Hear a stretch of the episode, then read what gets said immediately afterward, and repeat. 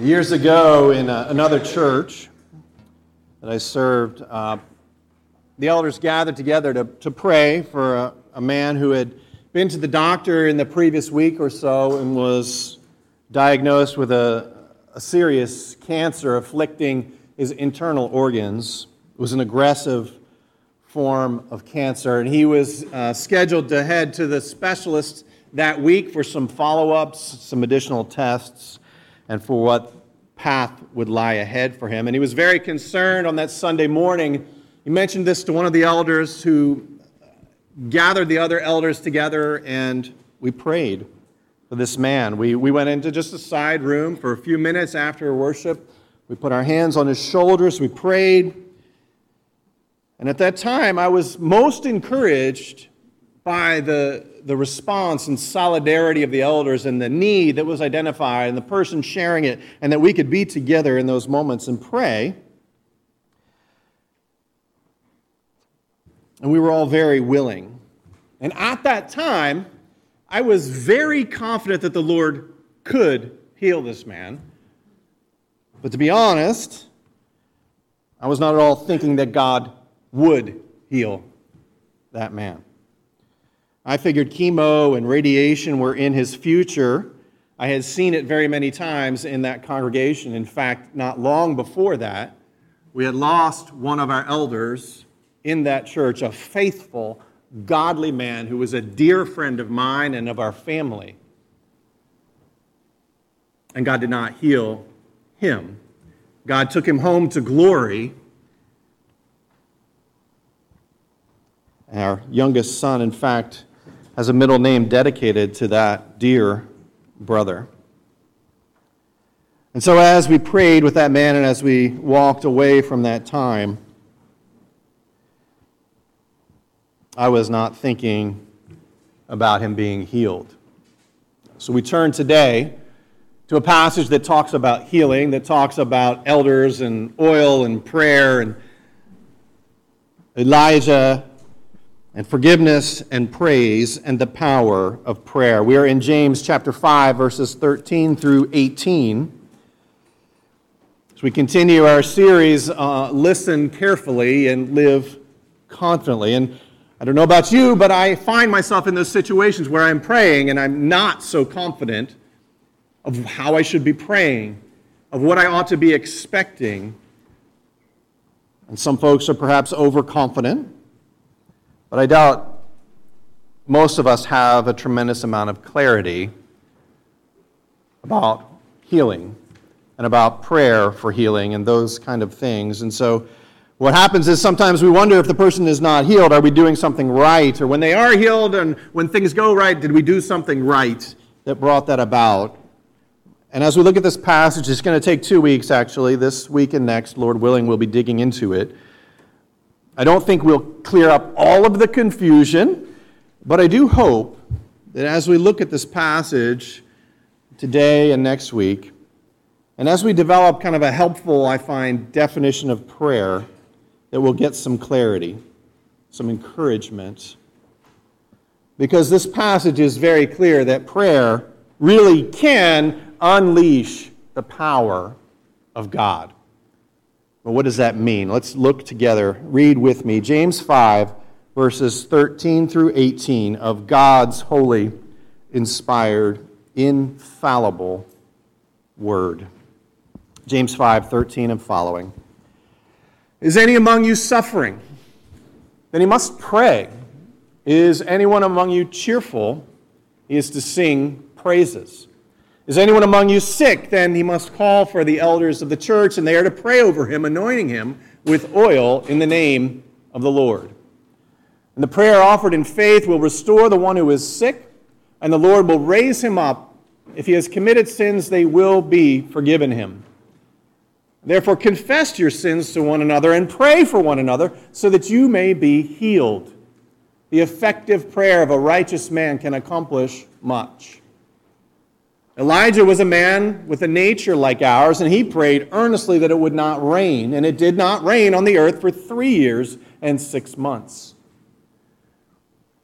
And he prayed again, and the sky poured rain, and the earth produced its fruit.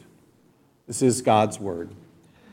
Lord, we pray your blessing upon our hearts, on our eyes, our ears, our hearts as we come to your word.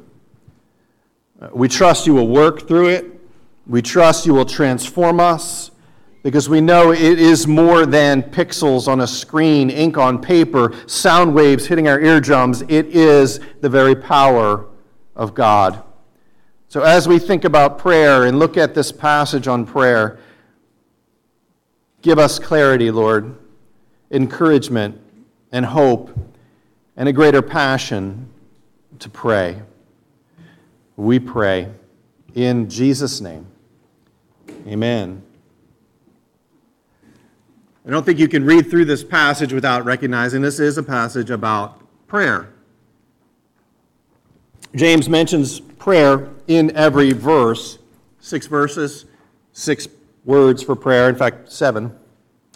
And half of those, six, three of them are commands to pray. James uses a, a, few different words, three of which are basically just shades on the same root. One word has, uh, is, is, a entirely different word, but it has the same sense of, of praying just with a matter of more urgency, perhaps. It's a passage about prayer. But if you look at the content beyond just those words in those verses, you realize this is more than a, about prayer. It's about the power of prayer, that prayer really can unleash the power of God. Listen again to what James says in verse 15. The prayer offered in faith will restore the one who is sick.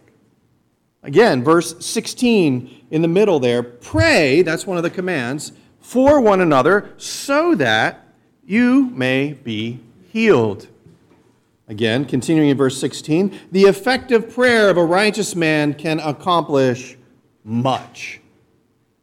Um, many people memorize that verse, right? And it comes out when we're talking about prayer, encouraging one another to pray that the effective, one translation says, fervent prayer of a righteous man availeth much. That might have been a combination of the ESV and the King James. I don't know. Sometimes that comes out in different ways. But these are very powerful statements about the power of prayer. And then at the end there, James compares the great prophet Elijah with us. He says, uh, in fact, not calling him a prophet, but basically calling him a regular man. He says, Elijah, verse 17, was a man with a nature like ours. That means he's saying that, that Elijah experienced the same circumstances, the same sufferings, the same feelings, the same circumstances and, and, and happenstance and hardships as you and I do. And this human, this man like us in similar circumstances, James says, prayed earnestly that it would not rain. And it did not rain on the earth for three and a half years. And he prayed again, and the sky poured forth rain, and the earth produced its fruit. He's uh, referencing 1 Kings 17 and 18, the story of Elijah there. And in context, uh, we looked at Kings years ago in the summer, and in context, there, if you remember, that Elijah was very bold with King Ahab and with the prophets of Baal. He said, Yeah, summon every, all the prophets of Baal, all you can find, take them up, and we'll go up on the mountain, Mount Carmel. And as they gather together, you know, Elijah's like mocking those false prophets and say, Maybe you need to pray a little louder. You know, maybe your God is off using the restroom. That's essentially what he says. He's very bold. And they don't effectively, you know, no sacrifice comes, no fire comes down. And, and that was the duel. Whoever can bring fire from heaven to light the sacrifice, that is the true God. Elijah very boldly declaring this challenge. And then when it's his turn, he says, Pour some water on that wood. Pour some more water on that wood. Pour some more water on that wood. Very bold and he prays, and the Lord brings fire from heaven. And not long after that, though, where is Elijah? Running. Running for fear of his life, it says in 1 Kings 19. He was bold before the king and before the false prophets, but Queen Jezebel scared Elijah. And he ran off. And if you continue the story, you see that he's essentially struggling with some form of depression. You know, we could go into psychoanalysis and those kind of things. But he's despairing of life. And he says essentially, God, just take me now. He feels like he's all alone. He's miserable and discouraged. That's the Elijah who prayed that it would not rain, and it didn't rain for three and a half years, and he prayed that it would rain, and it rained.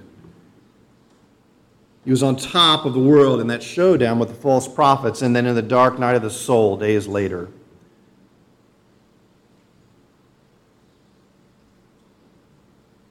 And this man was like us. And his prayers tapped into the power of God. And I believe that, and I struggle with it.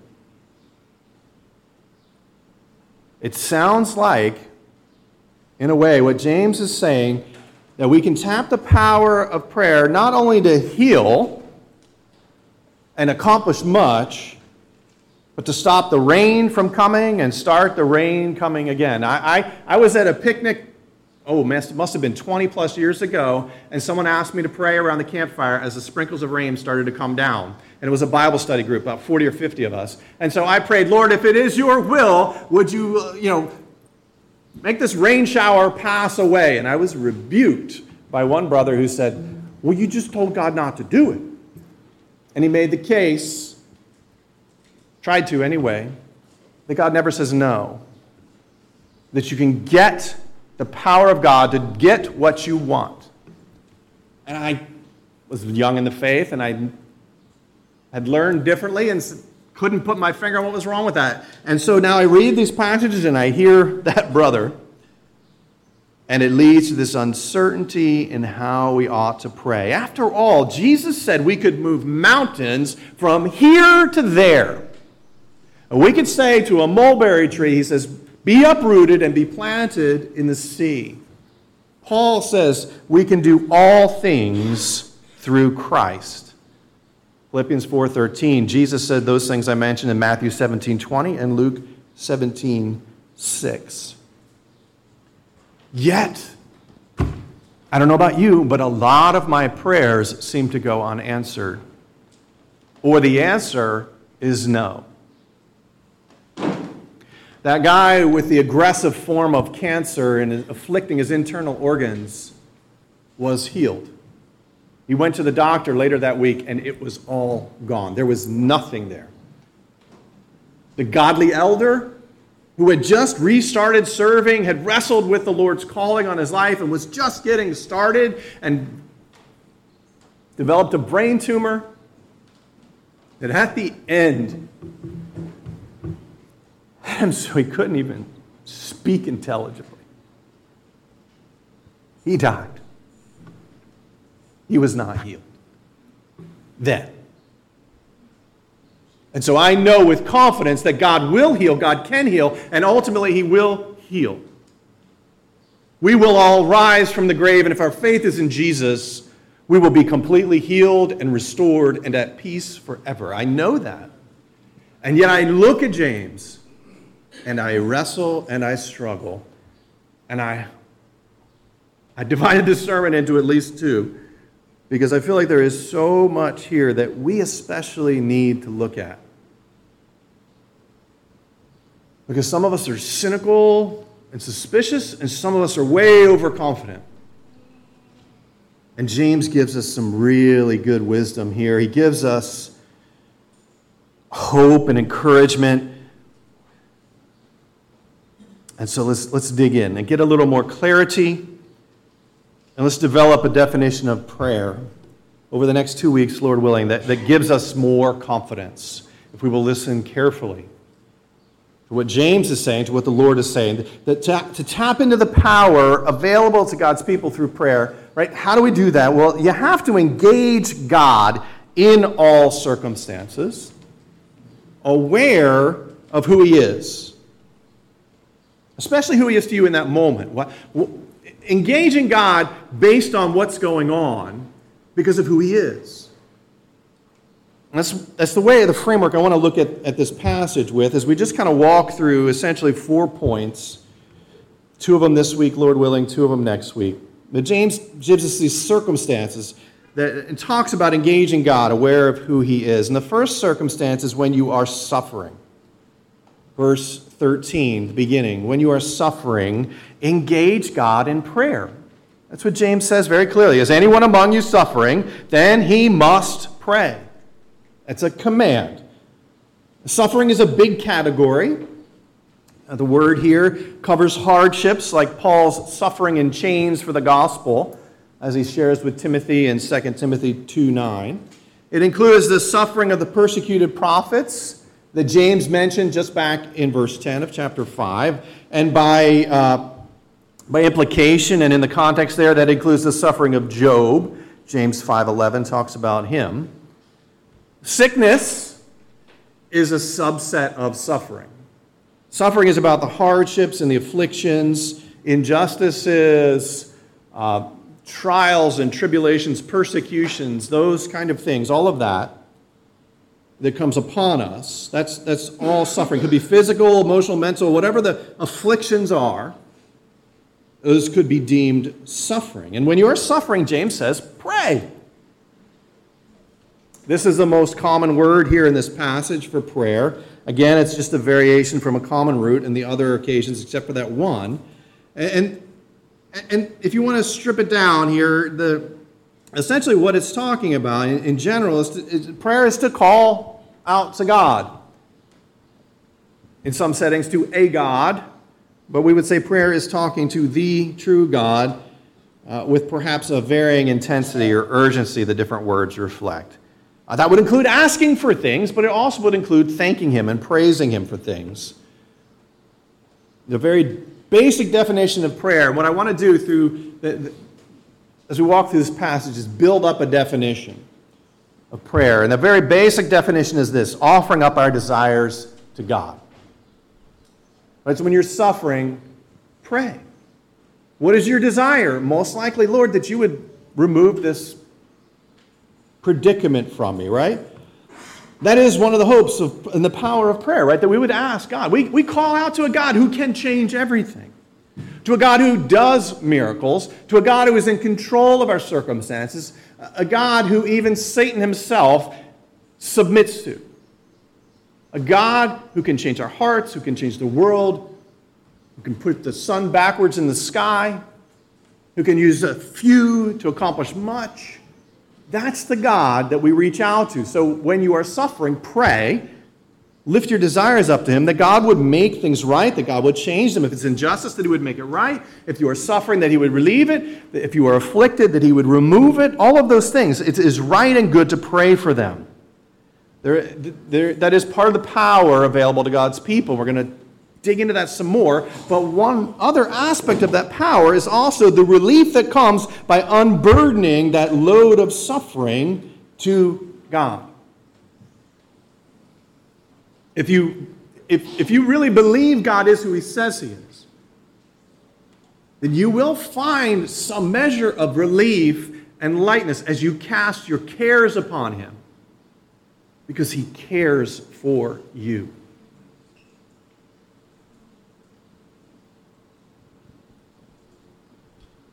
1 Peter 5 7. God is not merely our provider. God is not merely the one who works circumstances and can bring about miracles. He is also the one who cares for you, who has compassion for your circumstances, that He cares about you. You miss some of the power of prayer you fail to tap into all that is available to you if you only pray for your circumstances to be changed. If you don't also engage in that moment in prayer, acknowledging that God cares for you. Well, what basis are you appealing on? You know, often it's like, Lord, I deserve this, or Lord, if you do this, I will do that. That's not the equation, right? You're missing the fact that God does care about you. God knew what you were going through before you did. In fact, God knew what was going to happen before you were born, before He even created the earth and the sky and the heavens. That is God's who God is. He knows these things. And so part of what the power of prayer is for you to acknowledge that. Say, Lord, I know you care about me. And sometimes that makes it harder. If you're wondering how to pray along these lines, read through the Psalms. They are such rich material when going through suffering. Lament is probably the most common form of expression in the Psalms. People of God crying out to God in challenging circumstances. Read what they say. Sometimes it's Lord, strike them down, right? And sometimes it's just how long? Oh Lord, how long? And in those prayers, there's a relief, there's an, an, unloading of the burden. You know, at some point in almost every funeral or walking with someone through grief and loss, especially of a loved one, uh, I either go to myself or point them to and share with them or say it in the funeral service, Lamentations chapter 3, verses 21 to 23. But just that whole chapter, that whole book of lament, as Jeremiah watches the city of God and the temple of God and all the promises of God, it would seem, be literally mowed down, burned down, destroyed. He laments, he grieves, he's at a loss, he's suffering and afflicted. And God had said this is what was going to happen. And Jeremiah wishes it would be another way. But in the midst of all that suffering, he says in Lamentations 3:21, "This I recall to mind, therefore I have hope. The Lord's loving kindness never ceases. His mercies, his compassions never fail. They are new every morning. Great is your faithfulness." That kind of promise as we bring that to God and say, "God, this is who your word says you are." I hope you realize as you recite those things to yourself, there are things happening, that the Word of God is living and active. And one of the ways that happens is that as you go to God's promises, as you read what He says in Scripture, you, you begin to believe it. Even as you wrestle with it, you begin to find hope in those circumstances. And that is most what we need. There, there's there's a, a truth you have to be aware of when you're not suffering. Go through, maybe you're having a good day. Read Lamentations chapter 3 and store it away. Right now, when it's, when it's going pretty well, Lord, read that. Say, Lord, I, I believe this. I believe it. And then when the trials come, pull it back out and remind yourself of who this God is in those circumstances. Meditate on it, stick it in your heart as well as your mind. This God hasn't changed. As you're going through a dark season, as you are suffering and afflicted, your body does one thing, your mind, your heart, people, conversations, everything around you. And sometimes you need to cling to other people's hope and faith. But you're not going to be able to do that unless you've already stored that up and have set those hooks deep. It's going to be much much harder. Because sometimes it does feel like he's gone. Sometimes we're just at a loss. And it is those times when, we most need to wait on him, to wait for him, to remember he cares.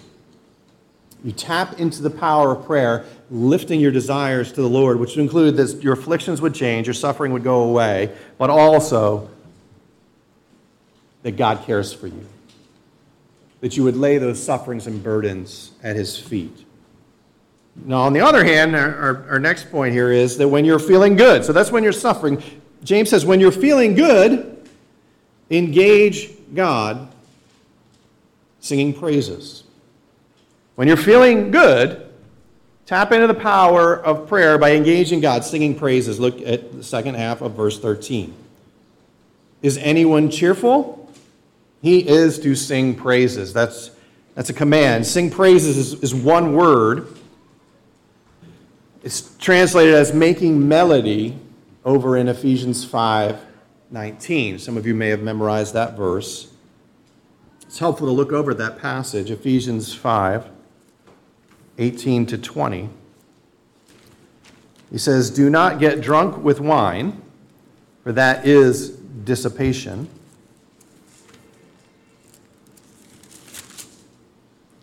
Do not get drunk with wine, that is dissipation, but be filled with the Spirit, speaking to one another in psalms and hymns and spiritual songs, singing, and then this is our word, making melody with your heart to the Lord.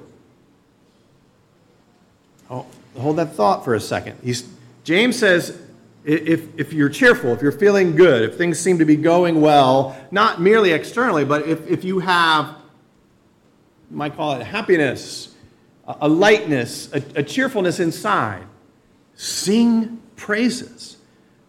Paul says, this is part of your constant walk with the Lord, that you're making melody, singing praises with your heart to the Lord, filled with the Spirit, speaking to one another with psalms and hymns and spiritual songs. And then Paul continues, though, in Ephesians 5 20, right after he says, making melody with your heart to the Lord, Verse 20 says, Always giving thanks for all things in the name of our Lord Jesus Christ to God, even the Father. In the context there, what I, what I take that to mean is there's a sense in which part of what's going on, why you would be singing and making melody in your heart, singing to one another in psalms, uh, speaking to one another in psalms and hymns and spiritual songs, that you're filled with the Spirit and you have this attitude of thankfulness of gratitude to God.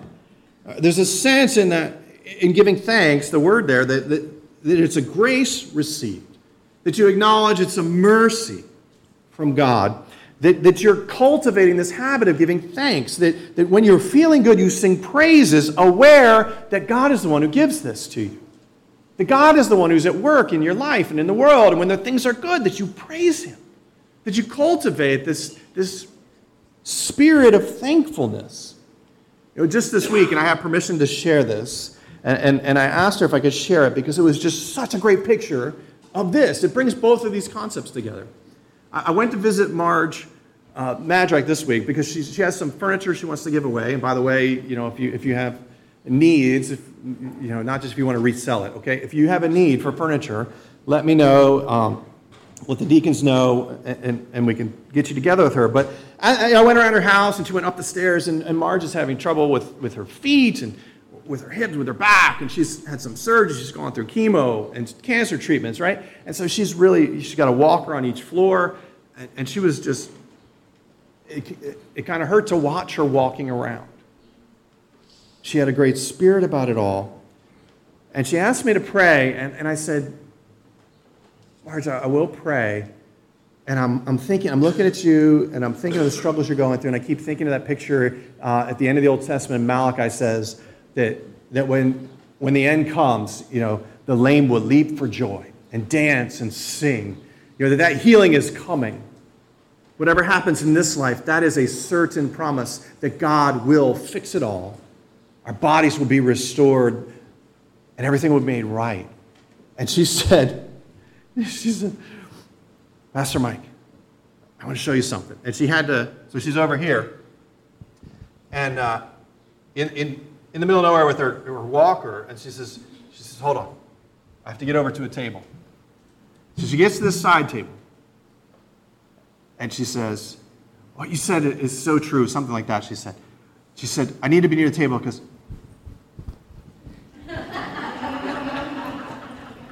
I'm not doing the dance justice. I'm, I'm, I'm not very good at dancing, but she, I mean, just, she's, she's got things on her feet. She's in pain. And we start talking about the promises of God and what God offers freely grace, mercy, and hope. She says, I gotta dance. I'm gonna be careful. I'm gonna get near the table in case I lose my balance, right? And I said, I was thinking about the last couple of days, and I just said, Marge, can I please share that? Because that is what this is about, right? This is the power of God that to tap into when you're feeling good. And, and, and there's actually something in that where you can, can feel better in the midst of suffering, that you can find this place as you recognize the good gifts that God gives. And, and those might be future, right? As Marge was experiencing, those might be past. Those might be in the present. But there is this truth where you, you can cultivate this, this thankfulness. You can tap into the power of God that will not only make you happier and, and, and more content and, and cheerful, those kind of things can happen as you practice thank, thankfulness and gratitude, but you can impact other people. No matter your circumstances, just, just with that, a happy dance, you know?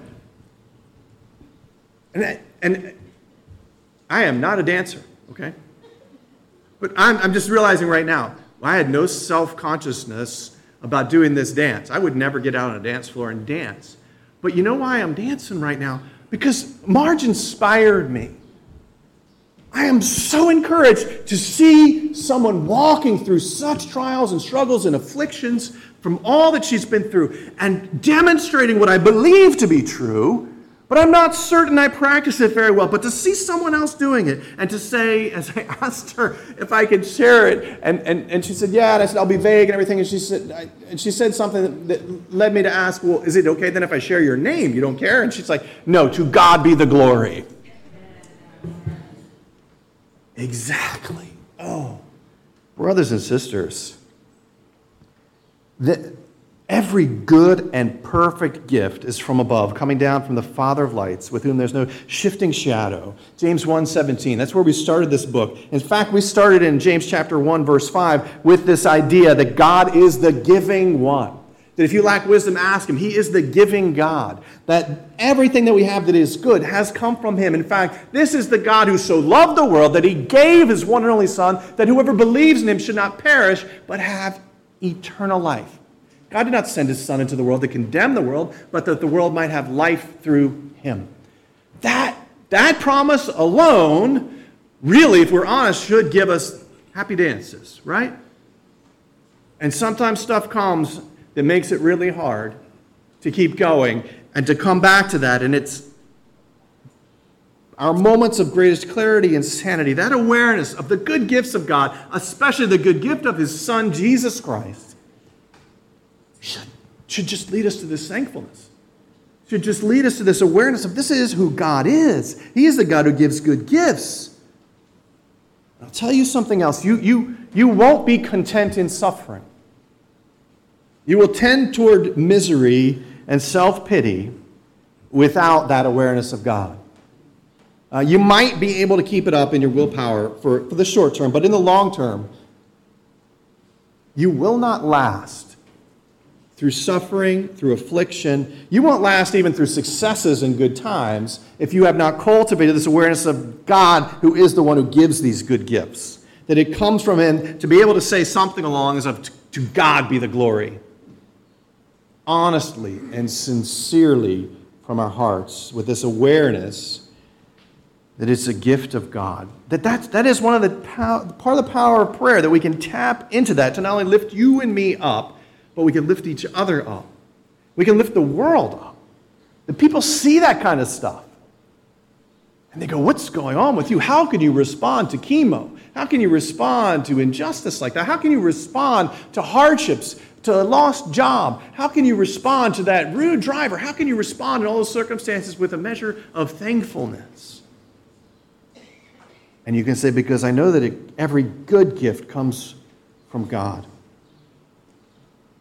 It'll give you endurance, it'll give others endurance and hope. And so, as we tweak our definition of prayer, I would add this then it's offering up our desires to God with thankful acknowledgement of his mercies, with thankfulness of his grace and mercy to us.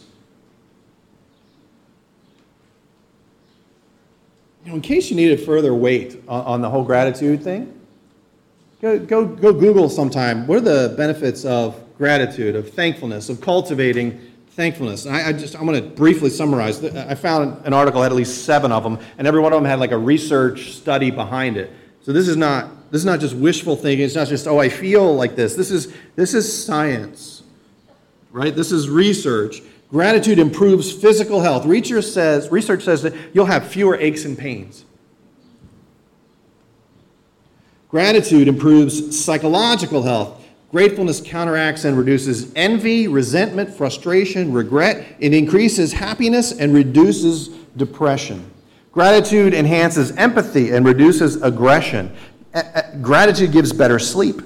Gratitude improves self esteem. Gratitude increases mental energy and resilience, reducing stress, and it seems to help overcome trauma. And there's more. But you and I know that, right? I mean, you read the history of, of, of the followers of Jesus and all that they went through trials and struggles, good times and bad things. And there's something different. There's, there's this power available to them. We'll dig into the other aspects of this power, but to summarize this week, essentially, to tap into that power Right? When you are suffering, pray. Aware not only that God can change things, but that God cares for you in those things. When you're feeling good, engage God singing praises. You do realize that, that singing is a form of prayer when we're thanking God and praying to God and talking to God. You just stick music with it and a melody or like just droning or monotony for me, right? But you know, whatever. Uh, singing is a form of prayer, praise, aware that God gives what is good. And consider this week this definition that prayer is offering up our desires to God with thankful acknowledgement of His mercies. And we'll fill that out some more next week, Lord willing, including about healing and, and those aspects of it. But meanwhile, just this week, when the little sufferings, even what we might say, you know, the third world sufferings come, right? The third world, tri- I mean, first world problems, that's what I meant. They're actually third world sufferings, actually really big. But then we have our first world trials. You know, cell phone dies. what do I do? What do I do without Instagram or Facebook or texting? Yeah, I don't have that problem. My trial is the phone keeps ringing. When those sufferings come, or even as you are walking through more serious and challenging sufferings, engage God in prayer. Go to the Psalms this week. Pull, pull out some Psalms. Go into the 70s in there, in the 60s, Psalms numbered 60 something, or 70 something, or 80 something in particular. See what it says about engaging God in suffering. And if you're feeling good, if you have a good week this week, engage God singing praises. Thank Him. Do a little happy dance no matter who's around. Okay? I'm doing it. I am so stiff and awkward, right? But look, I'm happy. Even if I have like a crazy stare sometimes. God is good. This is the God, this is the power available to you as you offer up your desires to God with thankful acknowledgement of His mercies. Would you pray with me? Lord Jesus, we do thank you that you hear our prayers as we offer up our desires to you. Lord, I, I, I do that now. I pray for those who are suffering, who are afflicted physically and mentally, emotionally, whatever's going on, various traumas we've experienced. Lord, uh, I pray